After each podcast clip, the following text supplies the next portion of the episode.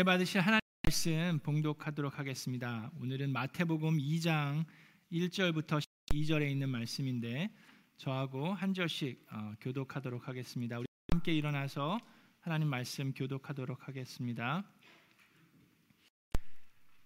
제가 한 절 읽고 여러분들이 한 절 읽고 그렇게 하겠습니다. 헤롯에 예수께서 유대 베들레헴에서 나셨다.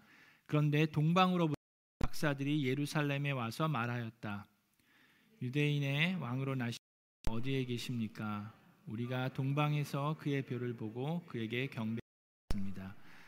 헤롯 왕은 이 말을 듣고 당황하였고 온 예루살렘들도 그와 함께 당황하였다. 왕은 백성의 대제사장들 율법 교사들을 다 모아 놓고서 그리스도가 어디에서 태어나실지 물어보았다. 그들이 왕에게 말하였다. 유대 베들레헴입니다. 자가 이렇게 기록하여 놓았습니다. 너 유대 땅에 있는 베들레헴아 너는 유대 고을 가운데서 아주 작지가 않다. 너에게서 통자가 나올 것이니 그가 내 백성 이스라엘을 다스릴 것이다. 그때 헤롯은 그 박사들을 가만히 불러서 별이 나타난 때를 캐어 묻고 그들을 베들레헴으로 보내며 말하였다. 가서 그 아기를 사시 찾아보시오. 찾거든 나에게 알려주시오. 나도 가서 그에게 경배할 생각이요. 그들은 왕의 말을 듣고 떠났다. 그런 동방에서 본 그 별이 그들 앞에서 그들 앞에 나타나서 그들을 인도하다가 아기가 있는 곳에 이르러서 그 위에 멈추었다. 그 별은 그 별을 보고 무척이나 크게 기뻐하였다. 그들은 그 집에 들어가서 아기가 그의 어머니 마리아와 함께 있는 것을 보고 엎드려서 그에게 경배했다. 그리고 그들의 보물 상자를 열어서 아기에게 황금과 유황과 모략을 예물로 드렸다. 그리고 그들은 꿈에 헤롯에게 돌아가 말라는 지시를 받아 다른 길로 자기 나라에 돌아갔다. 아멘. 이것은 하나님의 말씀입니다. 자, 우리 주변에 있는 분과 인사 우리 앉기 전에 Merry Christmas 잘 오셨습니다. 반갑습니다. 환영합니다. 하나님의 miracle이 됩시다. Merry Christmas. 반갑습니다.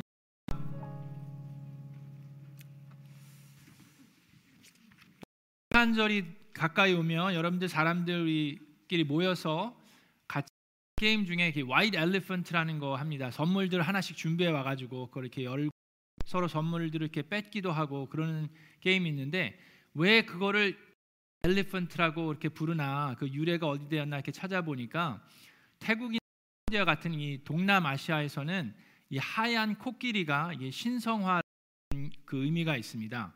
그래서 그 하얀 코끼리를 데리고 있으면 그 나라 평화롭고 풍요로워진다라는 그런 믿음이 있어요. 그래서 그런 를 가지고 있는데, 근데 이게 어, 좀 가지고 있자니 그렇고 다른 사람 주기도 그런 그 동물인 것이 와일드 엘리펀은 신성 때문에 뭐 일을 시킬 수도 없습니다. 근데 또 아프거나 질병에 걸리니까 좀 잘 돌봐야 됩니다. 그래서 이 white elephant는 가지고 돈이 많이 들어가요. 근데 또 뭐 남을 주자니 그것도 그래요. 또 잘못될까봐.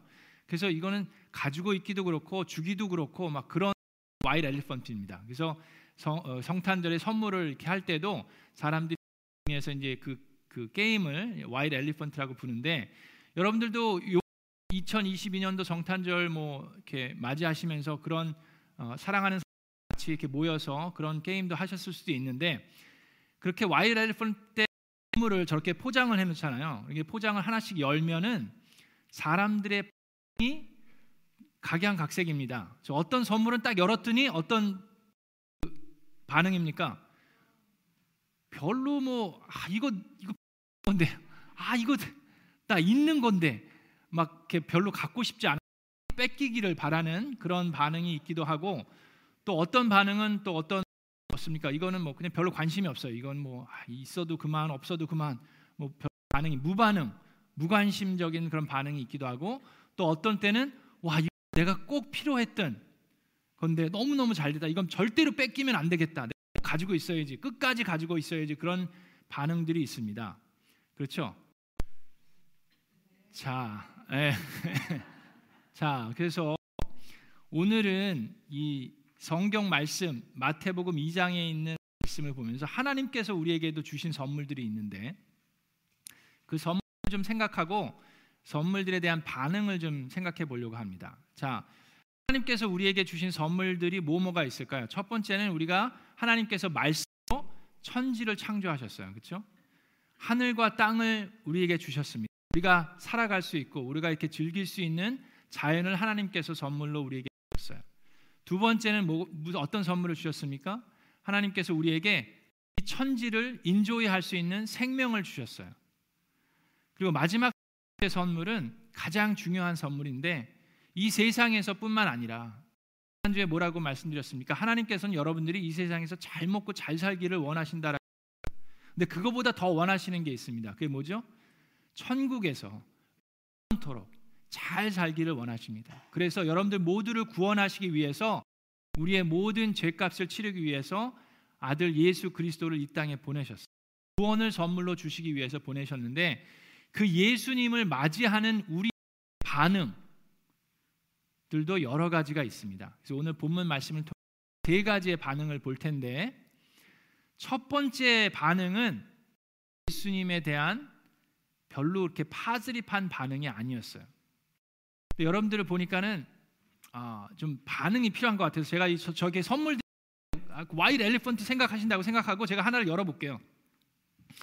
어, 되게 많은데 큰 것도 있고 여기 뭐 캔디 같은 것도 있는데 이거 열어볼게요. 여러분들 반응이 어떤가 좀 봅시다. 어, 열어봤더니 선물이 있는데 자 이게 뭡니까? 이게 패드라고 되어 있는데 일렉트릭 블랭켓이에요. 방석 같이 생긴 거. 네, 네, 네, 아주 네, 네. 아, 하여튼 뭐 그렇습니다. 여러분들 반응이 그런데 자 예수님을 맞은 첫 번째 반응 우리는 바로 이 헤롯 왕 같은 반응입니다. 근데 헤롯에 대해서 좀 여러분들 이해하는 게 필요한데 그 헤롯 왕은 예수님을 공개했어요. 그리고 두려워했고 급기야는 없애버리려고까지 자 1절에 보니까 헤롯 왕 때에 예수 유대 베들레헴에서 나셨다라고 나와 있는데 자 이 헤롯 왕 그 유대인들에게 별로 인정받지 못한 왕입니다. 그는 정통 유대인의 그 후손이 아니었어요. excuse me. 그는 야곱의 후손이 에서의 후손이었습니다. 그래서 이스라엘 백성들이 별로 그렇게 하게 생각을 하지 않았어요. 그래서 유대인들이 세운 왕이 아니라 지금 어느 그 왕국 밑에 있습니까? 로마 제국 밑에 있었죠. 로마에서 분봉 왕처럼 세운 왕이에요. 그래서 이은 어떻게든지 유대인들에게 인정받고 싶어서 제일 처음으로 했던 중에 하나가 성전을 다시금 건축하는 겁니다. 아주 거대하게 크게 제일 화려하게 성전을 건축했지만 정작 그 마음을 보면 하나님에 대한 경외 그런 마음은 별로 없었어요. 자, 그런 헤롯 왕이었는데 아내를 맞이할 때도 유대인 정통 유대인 아내를 맞이했는데 본인이 중요했습니다. 본인이 왕권을 유지하는 것이 가장 중요했고 사람들에게 인정받는 것이 중요했기 때문에 끝내는 어떤 결과까지 가냐 하면 본인의 아내 정통 유대인인 아내까지도 없애버리고 그 아들도 자기의 아들들마저도 자기의 자리를 빼앗을까 봐 걱정하는 마음에서 없애버린 그런 결과를 얻게 됩니다. 자 생각해 보면 예수님은 우리를 위해서 자기를 희생하셨어요. 근데 헤롯 왕은 자신을 위해서 남을 희생했습니다. 여러분 성탄절을 맞이하면서 여러분 한번 곰곰이 좀 생각해 봤으면 좋겠습니다. 어떻습니까? 우리는 어떻습니까? 여러분들 주변에 사람들이 있습니다. 그렇죠? 가족들이 뭐 같이 일하시는 분들도 있고 친구들도 있고 이웃도 있는데 여러분들 통해서 주변에 있는 사람들이 축복을 있습니까? 아니면 여러분들 때문에 주변에 있는 사람들이 피해를 입고 있습니까? 여러분 한번 생각해 보세요. 어떤 것 같아요? 어느 쪽이 더 가까울까요? 우리가 성탄절을 맞이하면서 우리가 소망하고 하는 것은 여러분들을 통해서 우리가 예수님을 맞이함 또 그리스도인으로서 살아가면서 여러분들의 주변에 있는 분들이 를 통해서 피해를 입는 것이 아니라 더욱더 크고 놀라운 축복을 받는 그런 하나님의 은혜를 체험하시기를 좋으신 주님의 이름으로 축원합니다. 그것이 이제 헤롯 왕의 반응이었어요. 자, 두 번째 반응은 어떤 건지 또 한번 봅시다. 또 어떤 거를 어떤 거를 한번 여러 여기 뭐 되게 많은데 뭐 크다고 다 좋으니까 뭐 여기 조금 조금 요 이걸 할까요? 이거 이거 한번 해보죠. 뭐. 어. 조그만 건데 네, 뭐 작지도 않아요. 여러분. 자, 여러분들이 이, 만약에 이거를 선물로 받으신다면 어떨까? 한번 반응을 해보세요. 자, 보니까 이거는 그 주입 커피 하는 것 같은데, 그죠? 이게 좀 더 반응이 좋은 것 같은데, 네, 네, 하여튼 이것도 있습니다. 자, 예수님을 맞이한 두 번째 반응이 뭐였냐면 무관심이었어요. 별로 뭐 상관이 없어요. 알면서도 무관심했던 사람들이 있는데 그 사람들이 오늘 본문에 누구입니까? 율학자들이랑 대제사장들, 유대인들이었습니다. 자, 동쪽으로부터 동방 박사들이 왔어요. 그리고 예루살렘으로 들어가서 왕에게 물어봅니다. 유대인으로 유대인의 왕으로 나시니가 어디에 있습니까? 라고 물어봐요. 여기서 우리가 주의해야 될 게 있습니다. 자, 지금 동방 박사들이 이 별을 보고 왔다라고 그랬는데 만약에 정말 별을 보고 왔으면 어디로 갔어야 됩니까? 베들레헴으로 갔어야 돼요. 베들레헴에서 예수님이 나셨. 근데 베들레헴으로 가지 않고 유대의 수도인 어디로 왔어요? 이스라엘의 예루살렘으로 왔습니다. 그리고 궁전으로 들어갔어요. 이 동방 박사들이 들어가서 왕에게 이야기합니다. 유대의 왕으로 나신 이가 어디에 있습니까라고 당당 물어봅니다.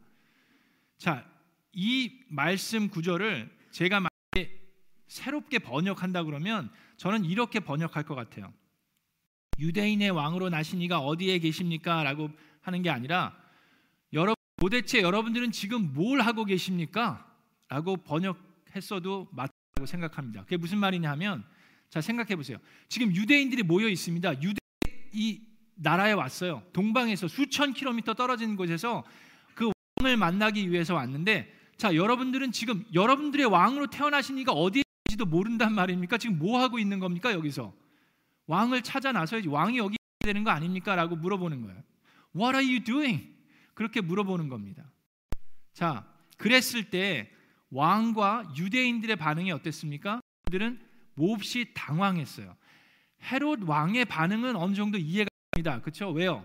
본인이 왕인데 지금 이스라엘 왕으로 나신 이가 어디냐 물어보니까 아, 또 누가 나의 왕권을 인정하지 않고 빼앗아 가려고 하나 보다 몹시 당황했습니다. 근데 이 동방 박사들은 왕이라고 해서 마음대로 막 하게 대할 수 있는 사람들이 아니었어요. 이 사람들은 페르시아 저 북쪽에서 온 제사장이었기 때문에 이따가 얘기를 하겠지만 함부로 대할 수 있는 사람들이 아니었습니다. 자, 헤롯 왕이 당황했던 건 이해가 되는데 온 예루살렘이 다 당황했다고 그랬어요. 그 이유는 뭡니까? 아이고 이 헤롯 왕이 또 열받았네. 그럼 어떻게 돼요? 또 자식까지 죽이는 이 왕인데 우리에게는 또 어떤 어려움이 닥칠지 모르니까 당황했을 겁니다. 그런데 여기 보면 이 헤롯 이 동방 박사의 이야기를 듣고 자기의 제사장들과 율법 학자들에게 물어봅니다. 지금 왕이 태어났다는데 이게 무슨 말이냐라고 물어봤더니 그들이 이야기합니다. 그들이 곧바로 구약 성경 수백 년 전에 이미 예언되어 있는 미가서에 있는 말씀을 인용하면서 이렇게 얘기합니다. 2장 6절에 너 유대 땅에 있는 베들레헴아 너는 유대 가운데서 아주 작지가 않다. 너에게서 통치자가 나올 것이니 그가 내 백성 이스라엘을 다스릴 것이다라고 얘기했어요. 자, 율법 학자들과 이 제사장들, 유대인들도 지금 하나님의 말씀을 통해서 베들레헴에 구원자가 태어날 것을 이미 알고 있었습니다. 그렇죠? 분명히 알고 있었음에도 불구하고 그는 전혀 관심도 없었고 준비하고 있지도 않았어요. 왜 그랬습니까? 수천 킬로 떨어진 곳에서 그 왕을 찾아온 사람들이 있는데 정작 본인들을 위해서 태어나신 왕이 있는데도 불구하고 이 사람들은 전혀 관심이 없었어요. 지금 이 사람에게 관심은 무엇입니까? 어떻게 해서든지 왕의 비율을 맞추는 거예요.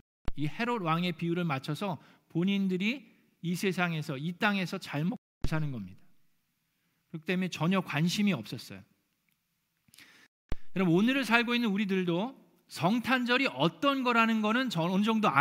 그렇지 않습니까? 여러분 성탄절이 어떤 겁니까? 성탄절이 산타크로스가 뭐죠? 그 굴뚝을 타고 내려와 가지고 선물 주는 날이라고 생각하지 않아요. 어린 아이들은 그렇게 생각할 수 있을지 모르지만 우리들도 어, 교회를 다니지 않으시는 분들도 성탄절은 예수님이란 분이 태어나신 날을 기념하는 날이라는 정도는 알고 있습니다. 그런데 그걸 단순히 알다고 해서 우리가 그 의미를 제대로 어, 표현하지는 않습니다. 뭐 그건 그런 거고 나하고는 별로 상관없는 것처럼 지내는 경우가 있습니다. 왜 그렇습니까? 우리가 집중하는 건 뭐예요? 우리가 집중하는 것은 우리 주변에 있는 사람들입니다. 이 헤롯 왕에게 집중했듯이 우리도 우리에게 가까운 사람들, 우리의 가족이든 우리가 선물도 챙겨줘야 되고 카드 써야 되고 사람들에게 집중하다 보니까 정작 주인이신 하나님께 집중하지 못하는 경우가 참 많이 있습니다. 1년 동안 하나님께서 주신 은혜와 그 놀라운 축복에 감사드릴 수도 있는데 가족들이 모여서 예배드리며 찬양하고 감사할 수 있는데 카드 쓰고 선물하고 챙기고 이 사람 저 사람 생각하다 보니까 정작 주인이신 하나님께는 무관심한 그런 반응을 보일 수도 있습니다. 자, 그런 반응들이 때 또 한 가지 놀라운 것은 자, 이 헤롯 왕이 지금 되게 긴장했어요. 당황했습니다. 그래서 이 동방 박사들한테 자, 베들레헴에 왕이 나타나고 그러면 가서 꼭 찾으시기 바랍니다. 그리고 찾고 나면 나에게도 알려 주십시오. 나도 가서 경배하겠습니다라고 얘기를 하는데 그 헤롯 왕이 가서 경배하려고 찾아달라고 그랬습니까? 아니죠. 어떻게 하려고 그랬어요? 내가 왕인 다른 왕이 있어. 없애려고 그랬습니다. 자, 그랬을 때 이 율법 학자 제사장의 반응을 보세요. 지금 동방 박사들은 베들레헴으로 향한다. 왕이 태어났다라고 얘기하면서 이 예언서에 나와 있는 일이 벌어졌다고 얘기하면서 동, 그 베들레헴으로 향하는데 그러면 율법 학자들과 제사장들도 이걸 알고 있었잖아요. 그리고 이미 이제 그때가 됐다는 것을 들었는데 그럼에도 불구하고 이들이 단 한 명도 베들레헴으로 향하는 사람은 없었습니다. 동방 박사들만 떠났어요. 정작 유대인들은 그들이 율법 학자였던 대제사장이었던 그 말씀을 알고 있었던 상관없이 아무도 예수님을 찾아서 떠난 사람이 단 한 명도 없었습니다. 그들의 관심은 오직 누구예요? 그 유대의 왕이에요. 그리고 어떻게든지 내 위치를 지키는 거예요. 그렇게 됐을 때 어떻게 됐습니까? 하나님께서 누가복음 2장에 보면 목자들에게 천사들을 보내서 나타나게 하십니다. 그래서 그 천사들이 마국간에 있는 예수를 찾아가서 찬양하고 경배하게 하세요. 만약에 이 유대의 왕과 율법 학자들과 대제사장들이 다 같이 함께 베들레헴으로 가서 그 아기 예수께 경배하고 찬양했으면 얼마나 좋았을까요? 근데 하나님께서는 아기 예수님은 분명히 우리 모두의 경배와 찬양을 받기에 합당하신 분입니다. 근데 여러분들이 왕이든 뭐 제사장이든 율법학자든 그들이 하나님을 예수님을 경배하지 않으면 하나님께서는 다른 사람을 통해서 경배를 받으실 것입니다.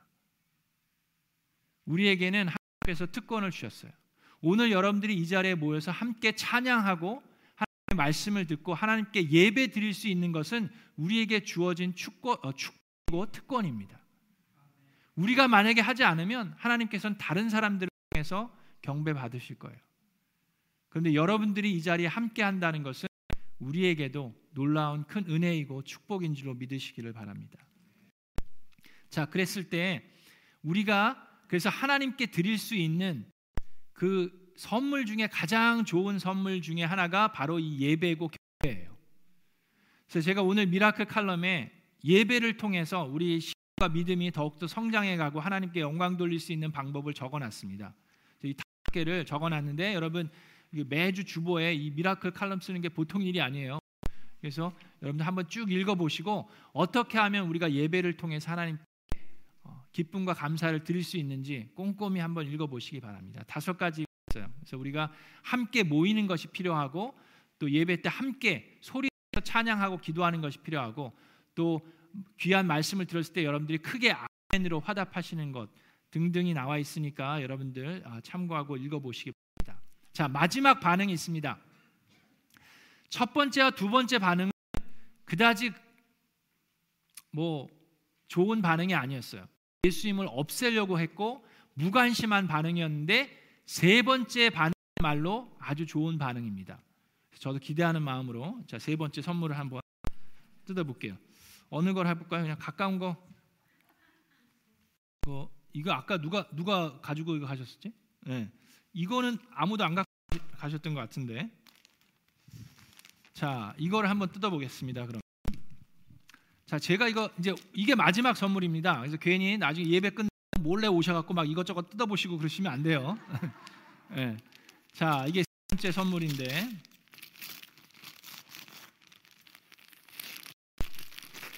아, 요, 요 요번에 겨울에 추워졌는데 네.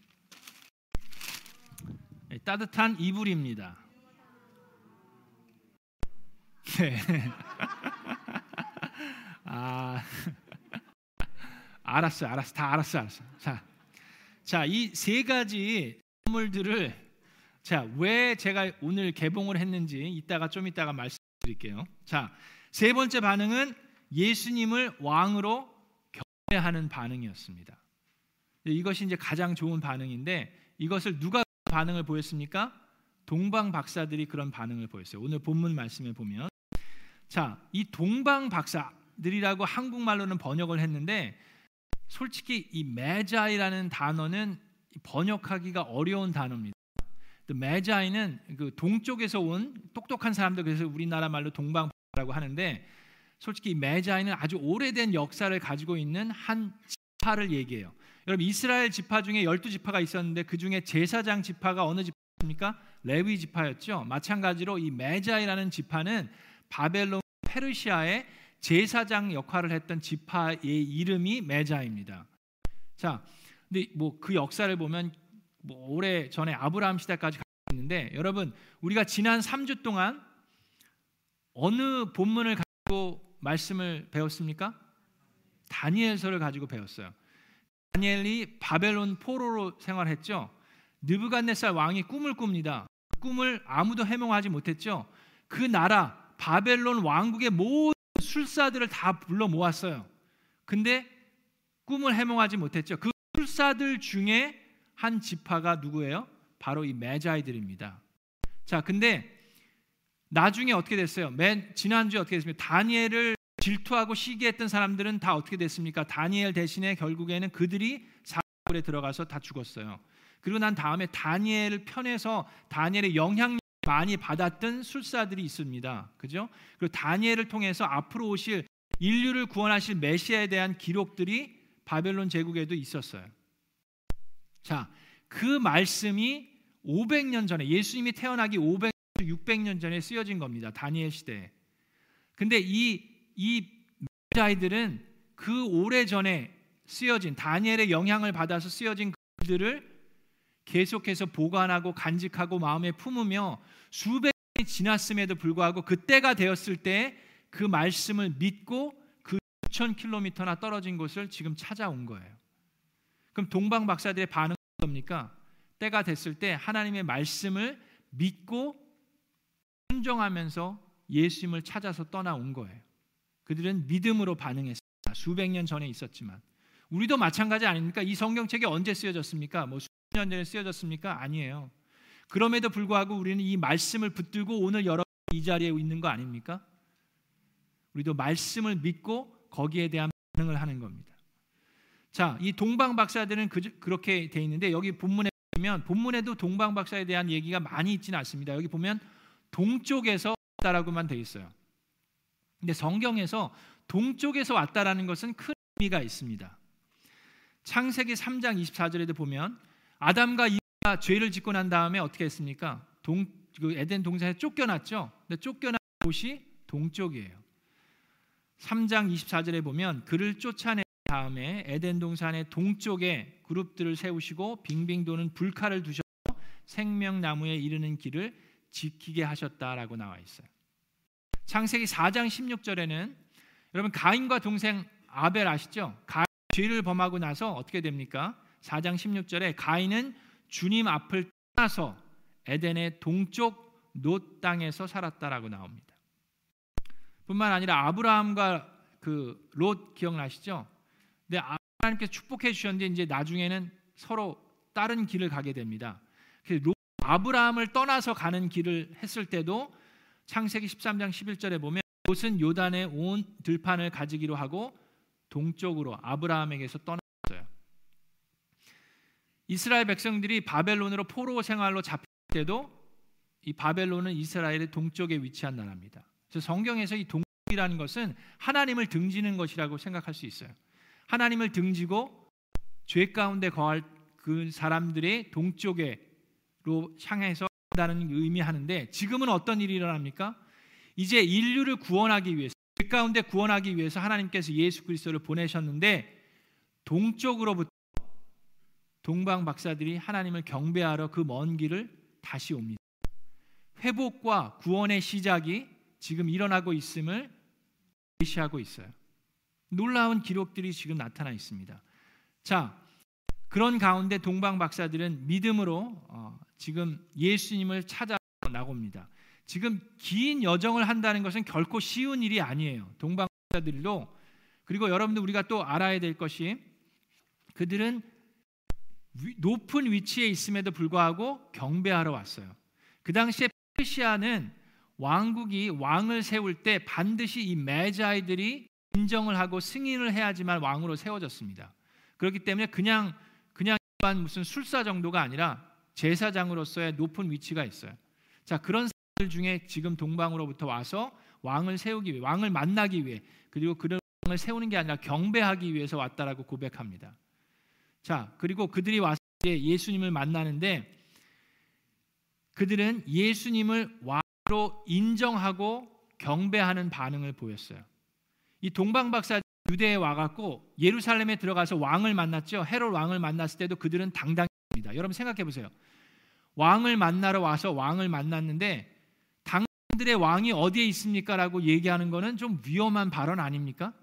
그 왕 앞에 가서 그럼에도 불구하고 이 동방 박사들은 단호하게 당당하게 왕 앞에서 그런 질문을 했어요. 왕 앞에서도 전혀 이 꺼리낌이 없었던 사람들인데 지금 이 어린 아기 예수를 만나고 나서 그 앞에 엎드려서 경배하는 겸손한 모습을 볼 수가 있습니다. 자, 여기 보면 그들은 어, 그 집에 11절에 그 집에 들어가 아기가 그의 어머니 마리아와 함께 있는 것을 보고라고 돼 있는데 자, 여기 보면 마국간이 아니라 집에 들어갔다라고 돼 있어요. 그렇죠? 예수님이 베들레헴 마국간에서 태어나셨죠? 그런데 지금 이 동방 박사들은 어디에 갔다라고 했어요? 집에 갔다라고 얘기했습니다. 그 어떤 차이가 있습니까? 마국가에서 태어났을 때는 누구를 통해서 지금 찬양을 받으셨어요? 목자들을 통해서 가까이 있는 목자들을 통해서 받 고 지금 이 동방 박사들이 예수님을 만났을 때는 이미 태어나신 지 어느 정도의 시간이 지난 거예요. 그래서 마국간에서 옮겨서 집으로 옮기신 다음에 갑니다. 자, 근데 그랬을 때 어머니 마리아가 함께 있는 걸 보고 엎드려서 누구에게 경배했다고 그랬어요? 마리아에게 경배하였다 있지 않고 그에게 누구? 아기 예수께 경배하였습니다. 그리고 그들의 보물 상자를 열어서 아기에게 누구에게? 아기에게 요셉에게 주지 않았어요. 마리아에게 주지 않고 아기에게 황금과 유향과 모략을 예물로 드렸습니다.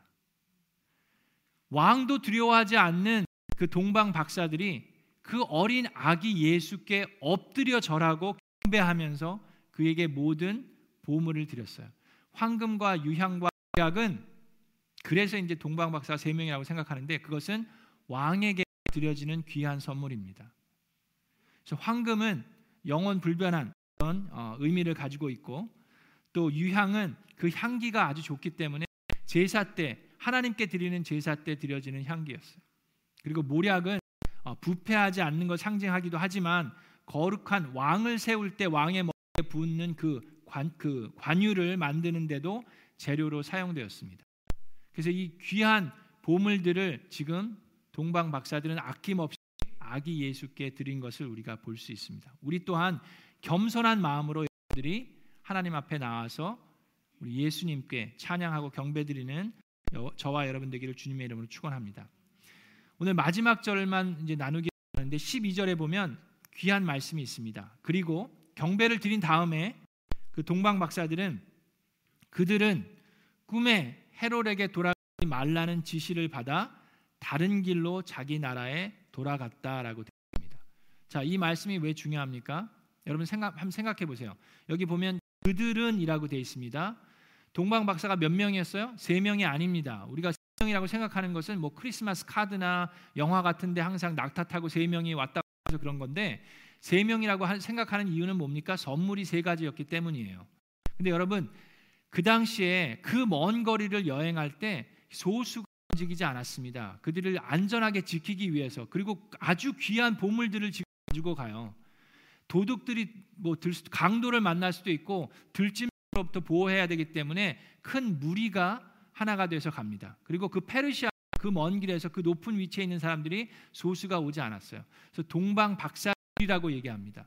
그래서 우리는 정확하게 몇 명이나 왔는지는 몰라요.